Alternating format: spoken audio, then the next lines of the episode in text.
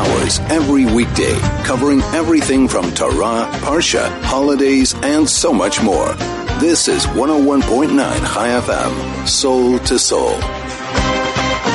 101.9 Chai FM, Chai Chinuch Naraji. We are back as we do every Monday, where we discuss education between 2 to 3. We discuss everything about education, about chinuch, about being better people, about how can we influence the world to be a better place, how can we influence ourselves to be better people, what can we pass on to the next generation, what can we improve ourselves with. And you know, many times it sounds like a very big thing to discuss. How can we improve the world? How can we improve ourselves?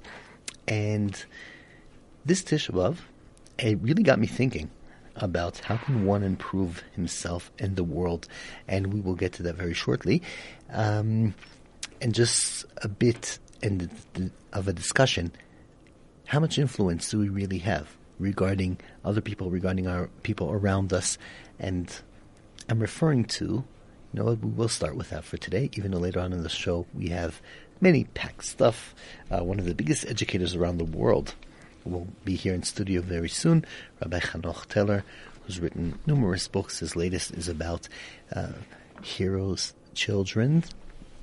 I guess how to turn our children into heroes, which is a very big topic here, specifically in South Africa and what we have gone through in the past about heroes and children, etc. So we're going to be talking about that later on, but let's go to where we started. How can I influence the world, which is really what this show discusses. And it was very interesting for me yesterday on Tisha B'Av, as I started with, to see how much can individual have influence on the world. We'll start with activities in many of the shuls, many of the communities. We're having screenings from organizations from overseas, organizations that put together programs for Tisha B'Av, organizations that don't know maybe anybody in South Africa except for the people who organized it. Not a direct link. And still, we had hundreds, at least, of kids and children. Well, what's happening today? I guess after Tisha B'Av, we're confused a bit. Many adults, many kids, families, men and women, all coming forward to hear these and to watch these amazing screenings of rabbis from overseas speaking. They were screened throughout the community in many places. And it got me thinking, how could one who, I don't know if he has been in South Africa before, or he was. Apparently some of the rabbis are here currently even, that we've seen on the screening. But some of them were never here. Some of them, I don't know if they have any connection with South Africa. So maybe they do, maybe they don't. But still, taking a video of them in their country, in their place, giving a talk, was screened throughout a full community. Which means the individual has such power and such influence in the world in such an easy, simple way. Consistently, we see the world changing from the public to the individual, from the bigger powers to the to your own power. You could sit with you have a camera on your phone. You could sit anywhere at any time. Take a video. It can go viral. You could make a change. How much power do we have as individuals?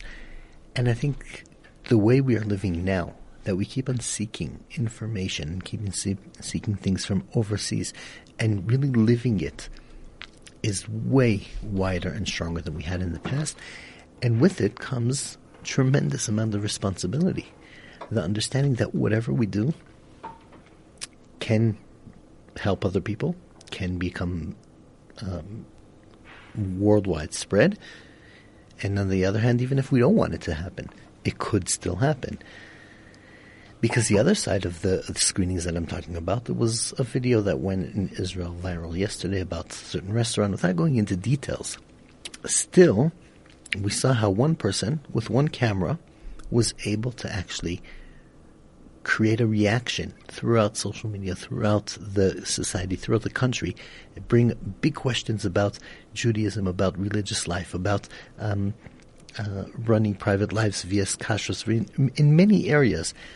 One person, one cell phone who took a picture changed the whole world. So it's unbelievable the amount of power we have, which leads to the amount of power you have. So if you're just sitting in your car or driving and listening to the show, or your home or whatever it is, and you have what to add, you have what to say about the show, you have what to say What do you feel? What do you feel? Do you feel that the exposure and the power that we have today is overwhelming? Is it taking us over? How scary is it? Or really, can we come to a point that we are using this power only for the best? What do you think about that? Please send it in. 34519 is an SMS line. Unfortunately, WhatsApp is not available right now. However, we have Telegram. 061-895-1019 is a Telegram number. 061-895-1019. Or, as we said, SMS is 34519. How can we really use the power of the individual to influence the world? It is way easier, way cheaper, really available. What can we do to actually use the power for the best?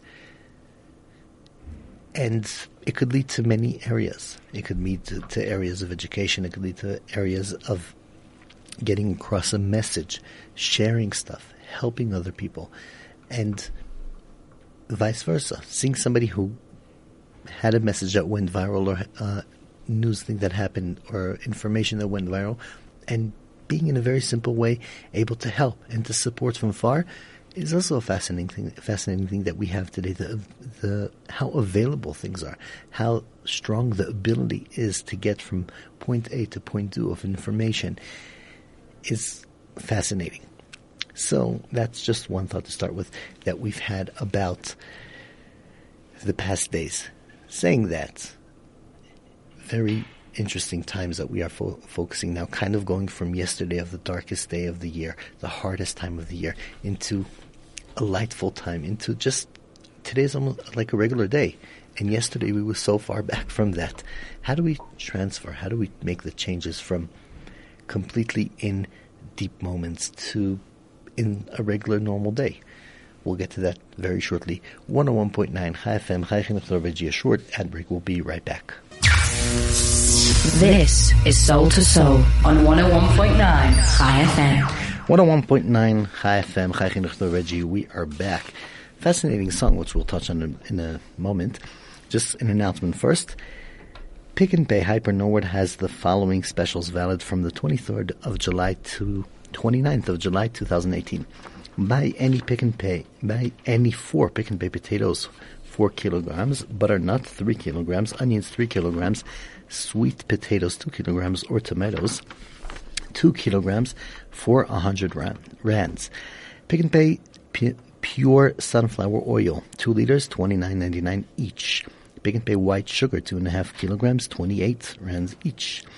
Buy 2 Tastic long grain pre-boiled rice, 2 kilograms for 40 rand. Jungle oats, 1 kilogram, $21.90 each. Bocomo wheat, Weetabix, 900 grams, $38.99 each. Pick and Pay fresh milk, 2 liters, assorted, $21.99 each. That's Pick and Pay Hyper Norwood. Okay, just a thought. I was hearing the song while we were in the short break. A beautiful song. Craig knows how to choose some songs for us. And the words were fascinating about the responsibility of a person to calculate life, to take responsibility, to try to stop and think what's worth when and why. Which means that even when we look into mitzvahs and doing the right thing and the wrong thing, we're looking at something, a very important concept of actually touching on to responsibility and catching on to what is worth the other thing. And that's something that we get through to a lot on the show. Something that happens a lot is, how do I figure out decisions, situations? Because more than every decision is what yes to do, many times every decision is what not to do. Many decision comes in and says, what I chose now means I can't do something else. If I want to be here now, I won't be there someplace else later on, or I won't be at the same time. I can't be two places. Which means making a decision is a very important factor. Now, when we're coming from a life that we are completely with overloaded with many options, many things that are available consistently, wherever we want, whatever we want, whenever we want. We have so much going on for us. It is very hard to make a decision towards what we want. And I find it more and more with teenagers, with kids that are coming and saying, everything is so easy to get to, everything's so available. How do we really teach ourselves to make a decision? How do we really practice these kind of situations that we want something and we understand what the price would be to give it up? And I think that if we just look at the simple words of the simple lyrics that's brought down in this farm that we just heard right now, just the concept of really focusing and really just calculating what is worth in other and what is not. How do I make a decision? And what would be more appropriate for me now? What is more worth it for me now? Even though I'm giving up, even though I'm losing, even though it means that because I take this choice, I won't have the other one. Still, I can bring myself to the point of saying, this is what is important for me now. And the biggest thing about it is to be happy with the decision, because the regrets is what's killing us, what's holding us back consistently. And many times when I speak to kids, we try to go through what would happen if you want something. You have a certain amount of money, you walk up to a soda machine and you have 2 different companies and you don't know what to choose. With the amount of kids that tell me, so I wouldn't buy either, or the amount of kids that tell me I will buy both, even though I need only one, because I can't decide which brand I want, which one I prefer, it shocks me every time. How many times we find the situation that we get things we don't need just because we can't make a decision and we can't give up on something. And by the way, once we have it, we don't even need it. We don't even use it. It's not part of what we need and who we are. But still, the difficulty of giving up on something is almost impossible the way we are growing up today. And there's a massive price to it. And that price is something that we need to focus on. So, looking at that, we're going to have to very shortly go to another quick break. However, when we come back, I'm hopefully going to be speaking with Rabbi Hanoch Teller here in studio. We're going to be discussing these points of education, where we live today, where we're holding today, what happens, how can we get our kids tuned in to being heroes, to moving on, to achieving, to managing, to getting someplace. 101.9 Chai FM, Chai Chinuch Rabbi. Stay tuned, we'll be right back. This is Soul to Soul on 101.9 Chai FM. 101.9 Chai FM, Chai Chinuch Rabbi. We are back here, and in studio I have with me Rabbi Hanoch Teller, author of many books, one of the most famous educational speakers, writers. I think part of my education, I grew up, I always heard quotes from my parents from Rabbi Hanoch Teller, and we need to discuss a lot of things. But before we get to our discussions, just a short note reading. I was important announcement. Frequency Footwear, where Melrose Arch is having a massive sale. If you want to experience craftsmanship at massive discount, what's happening? You will be happy to know that Frequency Footwear has just launched their winter sale, offering 30% off on all winter shoes, boots, and booties. Frequency shoes import from Spain, Italy, France, Greece, and Portugal, and are well known for their unique style, and their magnificent shoes are designed with comfort and durability in the mind. Well, their service is personal and attentive. Time to claim the 30% discount. Frequency Shoes are giving away 3,000 Rand voucher to their store. All you have to do is take a selfie in front of a Frequency Shoes in Melrose Arch and send it to info@highfm.com for exclusive style and quality Frequency Footwear in the Gloria Merlot's Arch. The place for you. Okay, so from shoes to discussion about children, about our lives. So in studio, I have Rabbi Hanoch Teller, as I said before. Good afternoon. Thank you so much for being with us. Hello, listeners. What an honor to have you here in South Africa, here on Chai FM, here in the studio, for the time we have left. Let me start straight with your latest book. Heroic Children. A dream of every Jewish mother, a dream of everybody. We all hardly in this case. Everybody maybe wants a child to be a hero, but these children are heroes from something no one would ever want and the greatest nightmare. I could see the story who survived right. The children who survived the Holocaust. Right. And I actually did want to start with that because you're taking kids that grew up in the most unfortunate situation, and we're looking at them in a very positive way and in a way of growth. It's not a question of looking at them in a positive way. Really what happens, this is their biography. When the war was over, naturally, those who survived wanted people to know their story and how they had suffered. The people who did not tell their story were the children, and basically that story has gone untold. So quite a number of years ago, we came upon this disastrous race for time. I wanted to capture these stories all over the world before it was too late. As we know, the survivors of the Holocaust, if they are still alive, they are in the grips of old age. So I traveled all over the world, including to South Africa. And one of my 9 children is a woman, Cecilia Baruchavich, Zichrono Livracha. I will be speaking tomorrow night in Sydenham Shul. That's the shul where she was a member, speaking in her honor, her story, and connecting that to the Holocaust at large. So we have these 9 children from all corners of the Holocaust kingdom. Boys and girls, religious, not religious, from all the way to the north, the south. And through their riveting stories, we learned the story of the Holocaust in a very gripping way. And do you find it, if we take it more to that discussion, you mentioned at the beginning of the sentence that for some reason the story of the adults was told and the story of the kids wasn't told. Why is that? Primarily because the children were unable to tell the story at the time. They were too young, too affected.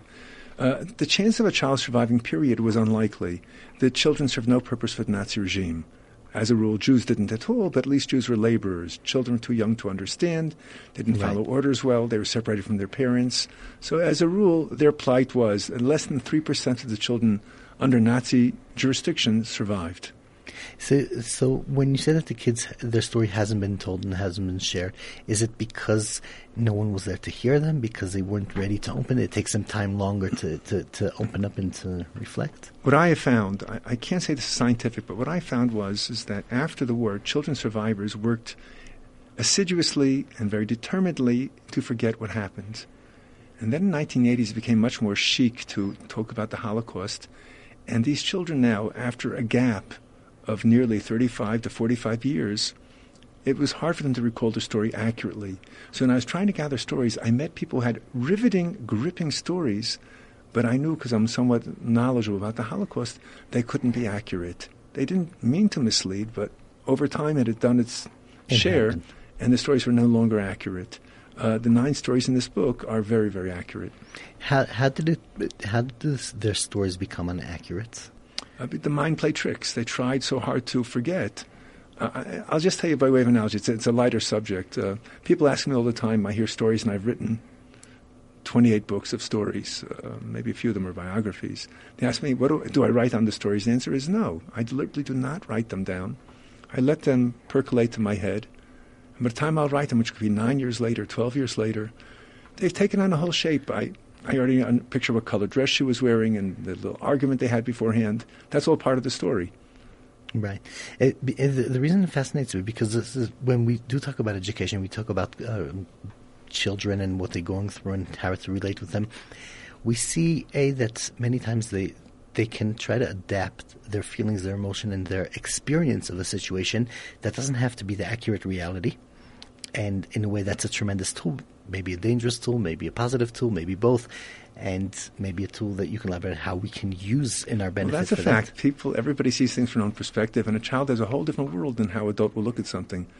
There was a movie many years ago. Of course, I didn't see it, but a famous movie. It was called Big, I think. And so the genius of this movie was it had an adult who became a child, and he was able to devise toys from the perspective of a child, which was far more efficacious than having adults trying to devise what a child would like. So that was his genius. To kind of come into their perspective. Right. Okay. So when we come and perhaps work with children, try to go through what they're going through and what they're experiencing through, you would recommend a tool like trying to go into the way they would experience it? Well, what's unique, let me say, about the book is that this is the first book I'm aware of that tells the story of the Holocaust from the unique perspective of a child. I'm in their voice. So we have interesting stories. Many children grew up overnight. Completely. And then I have a story of three teenagers that were running for their lives in France, and they were in wine country, and as they were literally running for their lives, they came across a statue of Les Trois Musketeers, the Three Musketeers, and they started swashbuckling with each other because they were children. They were kids. And they forgot that they were running for their lives. And all of a sudden, when it was almost too late, they remembered where they were, and they stopped play acting, started running. And one of my children, after the war, she, at the age, remarkable age of 8 or 9 years old, she had to take care of her brother, who was 3 years old. And he was on a barracks, and he couldn't get off it, and he couldn't have any accidents, and she had to watch him. And then after the war, she was liberated. She went into a German home, and she saw girls who were 15 years old, 18 years old, and they are now picking up where they left off. They had left off, they were playing with dolls. And she couldn't believe it. After coming out of a concentration camp, what are they doing? They're playing with dolls. They were just picking up where they left off. They had this interruption, but their childhood remained. Wow. So then it's completely different. And I want to take your experience, because one of the big things that we deal with here on a day-to-day basis is trauma. Now, there's nothing to compare, and I'm not comparing and I'm not questioning. However, we do have a situation here of kids who grow up overnight. Kids in South Africa who suddenly overnight had a few robbers come into their house, wake them up with weapons, hold a gun to their head, hold a knife to their head, and kind of rob them, held them down for a few hours. It's a reality that happens. How do we engage with these kids from your perspective, that you've seen them after so many years, kind of that they left off where they were, they grew up overnight, they've changed, to relate to them, use the tool of kind of restructuring what they experience or how they experience. I know I'm talking a lot, but really yeah, I'm hardly trained to speak about this, and I myself, I don't know how I would deal with many situations of trauma. However, when I would interview these children meaning they were in their 70s and their 80s, I saw in their eyes being thrown back to the trauma of their youth, and they relived it. As far as trauma today, of someone who's experienced something, I'm such a wimp compared to people that I write about. I go by, I'm driving and someone calls me a dirty Jew. I get all bent out of shape. And that's a joke. I remember I once took a taxi in Brooklyn. I had to go from Brooklyn to LaGuardia Airport. And this driver picked me up. It was a Russian. Many in New York is very common, at least in Brooklyn, that the car services are Russian drivers. And it was a boiling hot day. And as a matter of etiquette, I like to sit up next to a driver. Most people sit in the back. I feel it's nice to sit next to the driver. He was heavy, sweaty, malodorous, odorific, redolent. And I sat next to him, and he had also a very large head that was disfigured. He was a fellow you could never miss. And for some reason, I'm sure your listening audience is not familiar with New York geography, but on the way to LaGuardia, instead of going the conventional way, taking the Grand Central Parkway, he decided to go through Prospect Park. And we're coming to a red light, which turned red, and then an equestrian, a fellow riding a horse, or a few people riding horses, started crossing, and he decides to barrel through the red light.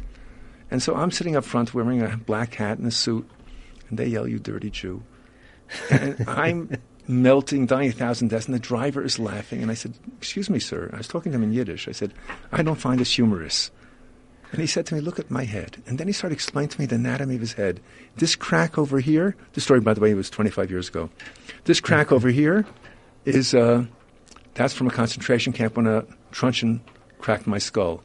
And this laceration over here is when I was in a labor camp in Siberia. So for a person who went through this, to be called a name is a joke. Yeah, it's a complete joke. So it's interesting, but that everybody sits on their level. We do have to take a short ad break, and we'll be right back continuing this discussion. 2 hours every weekday, covering everything from Torah, Parsha, holidays, and so much more. This is 101.9 Chai FM, Soul to Soul. 101.9 Chai FM, Chai Chinuch Rabbi G. We are back to the last part of the hour. Here in studio is with me, Rabbi Hanoch Teller, an international speaker, educator, publisher of books. And we just broke off before the break speaking about kids experiencing things their own way through their trauma and different levels of trauma. And right before the break, Rabbi Teller brought us a story from, I'm not going to go through the whole story, but your experience in New York, which kind of led to everybody's perspective of offendancy is probably what their background is and what they're used to, which means that many times what we think is not important and it doesn't occur to us, somebody else who hasn't experienced what we went through, it does bother them and it does hurt them. And I think it's a point to be very sensitive about and to really realize that when I want to deal with a child, I want to deal with somebody, I want to relate to someone, it's very important to actually go to their perspective and understanding of how to get there. Correct. Which leads me to a famous talk that you have that we can't go on an educational show without discussing. Be a mensch. Okay. Fascinating right, so topic. How do we be a mensch? That's the primary part of my trip. I mean, we had a very significant interruption for Tisha B'Av where I was speaking, and a lot of my talks were directed to the Holocaust. And I should mention, I think it was mentioned already, that tomorrow night I'll be in the Sydenham Shul. I believe it's 7:45, 7:45, speaking about Cecilia Baruchavich. And through her, I'm going to tell the vehicle of the Holocaust. That she experienced as a child, and she's in your book. Right. Okay. Very remarkable child. And her story of clashes of high culture and the scourge of the earth is remarkable. But let's go talk about being a mensch, because I'm speaking tonight, God willing, for the parents of King David. I spoke for the children already before Shabbos, and I did the same thing in Maharsha. It's a workshop, and we call it Honorable Mention. And it's talking about things which are pretty fundamental, but it's always good to have reminders, such as cell phone decorum. It's not always appropriate to speak on a cell phone, and certainly not in a loud voice. And to have, when you're speaking to someone, to have your pay attention to your fellow person. Speaking about not being late, everyone understands that if I rob you, then I'm a thief. There's much less understanding if I cause you to wait for me or cause a whole class to wait for me. That's also stealing, but it's stealing far more heinous. Money can be replaced. Time is irreplaceable. Okay, so being cautious of other people around you. Correct, and being sensitive to their needs, being sensitive to – it's more than just saying please and thank you. It's not leaving a soiled tissue on a bench or on a table. It's things that you would never do at home. People find a lot of laxity to do in a shul, to do in a school. Inappropriately. And through the years of experience, do you feel like some things that used to come to us naturally are not as naturally anymore? Yes. The whole social media has created people to be much more, not only perhaps... self-centered? Well, it's more of a me-first world, okay, which didn't exist before. So there's a lot more the question really is, said or unsaid, is what's in it for me. And... when my parents grew up, that's not the way. It wasn't the question. It's what I can give, not what I could get, right. Not what I could take. Well, I wish we had more time. Unfortunately, Craig is ending up the show. He's the boss, so we listen. Thank you so much, Craig, for being here. Rabbi Teller, thank you so much for coming on the show. I know we hardly had any time to get into the topics. Pleasure, but you're talking about education. I have to get one line in. For sure. The greatest educator I think I know is Rabbi David Gardner. My father. And you could see that's why I'm so well grown up. No, just joking. Thank you so much. I will pass on the message to him. Okay. And it's been a complete inspiring moment and pleasure. Thank you so much, Rabbi Hanoch Teller. You could still hear him tomorrow speaking at Sydenham tomorrow night, and workshops going in King David. I don't know if it's open tonight. I'm not sure if that's open or not. There's actually also a Siyum. Rabbi Yisroel Meir Raf is making tomorrow night at Maharsha. There's a lot happening, and there's also 28 books you could read from to get through to Rabbi Teller. 101.9 Chai FM, Chai Chinuch Rabbi G. Thank you so much for being with us. We'll be back, please God, next Monday, 2 to 3. Thanks.